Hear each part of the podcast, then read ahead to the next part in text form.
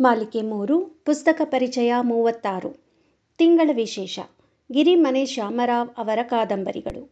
ಪುಸ್ತಕದ ಹೆಸರು ಕಾಡು ತಿಳಿಸಿದ ಸತ್ಯಗಳು. ಲೇಖಕರು ಗಿರಿಮನೆ ಶ್ಯಾಮರಾವ್, ಅಭಿಪ್ರಾಯ ಶ್ರೀ ಲಕ್ಷ್ಮೀ ಅದ್ಯಾಪಾಡಿ. ಓದುತ್ತಿರುವವರು ಸಿಂಧು ಜಗನ್ನಾಥ್. ಗಿರಿಮನೆ ಶ್ಯಾಮರಾವ್ ಆಧುನಿಕ ಕನ್ನಡ ಸಾಹಿತ್ಯ ಲೋಕದಲ್ಲಿ ತಮ್ಮದೇ ಆದ ವಿನೂತನ ರೀತಿಯ ಬರವಣಿಗೆಗಳಿಂದ ಕನ್ನಡ ಓದುಗ ಆಸಕ್ತರ ನಡುವೆ ಚಿರಪರಿಚಿತರು. ಪಶ್ಚಿಮ ಘಟ್ಟದ ಪ್ರಕೃತಿ, ಜೀವ ಜಗತ್ತಿನ ಪರಿಚಯ, ಮನುಷ್ಯರ ಮನಸ್ಸಿನ ಅವಲೋಕನ, ವೈಜ್ಞಾನಿಕವಾದ ವೇದದ ಒಳಗನ್ನು ತಿಳಿಯುವ ಕುತೂಹಲ, ಇವೆಲ್ಲವೂ ಇವರ ಬರವಣಿಗೆಯ ಮೂಲ ಸತ್ವ. ಕಾಡು, ಗುಡ್ಡ, ಮಲೆನಾಡು, ಪಶ್ಚಿಮ ಘಟ್ಟಗಳ ಬಗ್ಗೆ ಇನ್ನಿಲ್ಲದ ಕುತೂಹಲ ಹೊಂದಿದ್ದ ನನಗೆ ಮಲೆನಾಡಿನ ಕಾಡುಗಳನ್ನೇ ಹೊದ್ದು ಉಸಿರಾಡುವ ಇವರ ಕೃತಿಗಳು ನಿಧಿ ಇದ್ದಂತೆಯೇ ಸರಿ. ಬರಹಗಳ ಮೂಲಕ ಸಂಪೂರ್ಣ ಮಲೆನಾಡನ್ನೇ ಸುತ್ತಿಸಿ ಕರೆತರುತ್ತಾರೆ. ಪುಸ್ತಕದ ಕೊನೆಯ ಪುಟ ತಲುಪುತ್ತಿದ್ದಂತೆಯೇ, ಅಯ್ಯೋ, ಇಷ್ಟು ಬೇಗ ಮುಗಿದೇ ಹೋಯ್ತೆ ಎನ್ನುವ ಭಾವವನ್ನು ನೀಡುವ ಆಪ್ತ ಬರಹಗಳು. ಇದೊಂದು ವಿಷಯಗಳ ಎನ್ಸೈಕ್ಲೋಪೀಡಿಯಾ ಎಂದರೂ ತಪ್ಪಾಗಲಾರದೇನೋ. ಮಲೆನಾಡಿನ ಬದುಕು, ಬವಣೆಗಳ ಡಾಕ್ಯುಮೆಂಟರಿ. ಕನಿಷ್ಠ ಐದು ಆರು ಪುಸ್ತಕಗಳಿಗಾಗುವಷ್ಟು ವಿಷಯಗಳು ಈ ಒಂದೇ ಪುಸ್ತಕದಲ್ಲಿ ದೊರಕುತ್ತವೆ. ಕಾಡು ಎಂದರೆ ಅದೊಂದು ನಿಗೂಢ ಲೋಕ. ಕಂಡದ್ದಕ್ಕಿಂತಲೂ ಕಾಣದ ಸತ್ಯಗಳ ಭಂಡಾರವೇ ಕಾಡು. ಸಾವಿರಾರು ಜೀವ ಪ್ರಭೇದಗಳ ಮಡಿಲು. ಅಸಂಖ್ಯ ಸಸ್ಯ ಸಂಕುಲ, ಜೀವಜಲದ ತವರು. ಇದೇ ಕಾರಣದಿಂದ ಕಾಡು ಪ್ರಕೃತಿ ಮಾತೆ ಎಂದು ಕರೆಯಲ್ಪಡುತ್ತದೆ.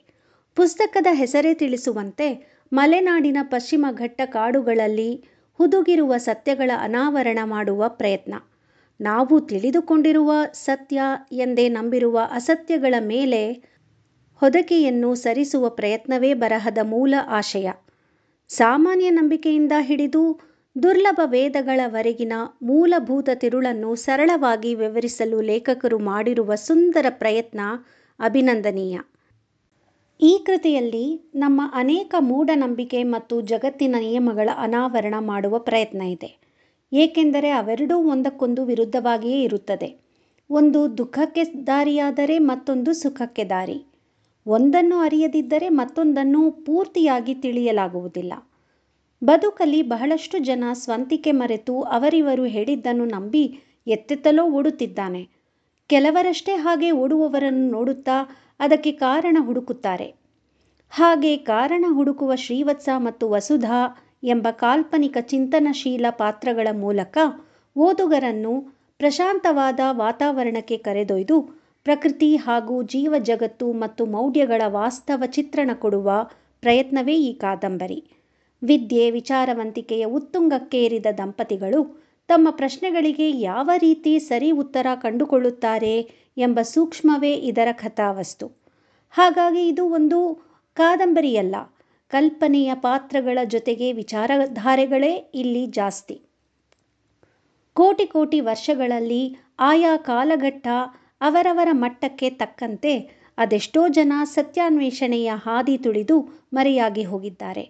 ನಮಗೆ ಸಿಕ್ಕಿದ ಜ್ಞಾನದ ಹಿಂದೆ ಅವರ ಪರಿಶ್ರಮ ಇದೆ. ಮುಂದಿನವರಿಗೂ ನಮ್ಮಿಂದಲೂ ಒಂದಿಷ್ಟು ಸಿಗಬಹುದು. ಮಲೆನಾಡಿನ ಬದುಕು ನೋಡಲೆಷ್ಟು ಸುಂದರವೋ ಅಷ್ಟೇ ಕಷ್ಟ ನಷ್ಟಗಳ ಸರಮಾಲೆ. ಹೊದ್ದ, ಹಸಿರು ಚಾದರ, ಒಳಗಿನ ಕರಾಳ ಮುಖಗಳು, ಸಾಮಾನ್ಯ ಜನರ ಬವಣೆ, ಅಧಿಕಾರದ ದರ್ಬಾರು, ಕ್ಷಣ ಕ್ಷಣಕ್ಕೂ ಬದಲಾಗುವ ಪ್ರಕೃತಿ, ಇಂತಹ ವೈರುಧ್ಯಗಳ ನಡುವೆಯೇ ಬದುಕಲು ನಡೆಸುವ ಹೋರಾಟಗಳನ್ನು ಲೇಖಕರು ಮನೋಜ್ಞವಾಗಿ ವಿವರಿಸಿದ್ದಾರೆ. ಮನುಷ್ಯನ ಅಬೋಧ ಯೋಜನೆಗಳಿಗೆ, ಅಪ್ರಬುದ್ಧ ಯೋಚನೆಗಳಿಗೆ ಮೊದಲು ಬಲಿಯಾದದ್ದೇ ಕಾಡು.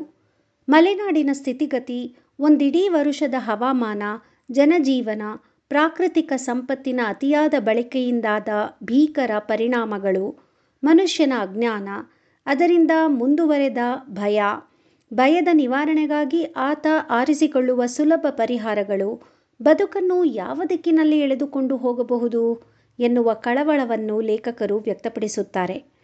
ವಿಚಾರಗಳು ಕೊಳೆತರೆ ಸಮಾಜ ರೋಗಗ್ರಸ್ತವಾಗುತ್ತದೆ. ಮನಸ್ಸು ಪೂರ್ವಾಗ್ರಹದಲ್ಲಿ ಬಂದಿಯಾಗಬಾರದು. ನಾನು ನಂಬಿದ್ದೇ ಸರಿ ಎನ್ನುವ ಧೋರಣೆ ಸರಿಯಲ್ಲ.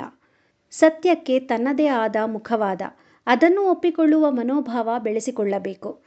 ದೇವರನ್ನು ಒಂದು ಮೂರ್ತಿ ರೂಪದಲ್ಲಿ ಮಾತ್ರ ನೋಡುವುದನ್ನು ಹೊರತುಪಡಿಸಿ ವೈಜ್ಞಾನಿಕವಾದ ದೃಷ್ಟಿಕೋನದ ಅರಿವು ಮೂಡಿಸಿಕೊಳ್ಳಬೇಕು.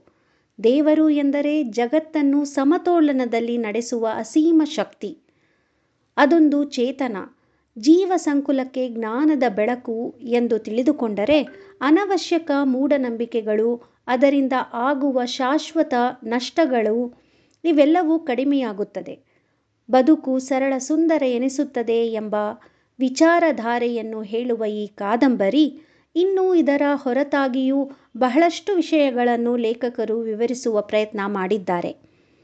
ಅದ್ಭುತ ಪ್ರಕೃತಿ ಲೋಕಕ್ಕೆ ಕರೆದೊಯ್ಯುವ ಈ ಕಾದಂಬರಿ ಒಂದು ರೋಮಾಂಚನಕಾರಿ ಪ್ರಯಾಣವೇ ಸರಿ. ನೀವು ಒಮ್ಮೆ ಈ ಪ್ರಯಾಣ ಮಾಡಿ ಬನ್ನಿ. ಧನ್ಯವಾದಗಳು.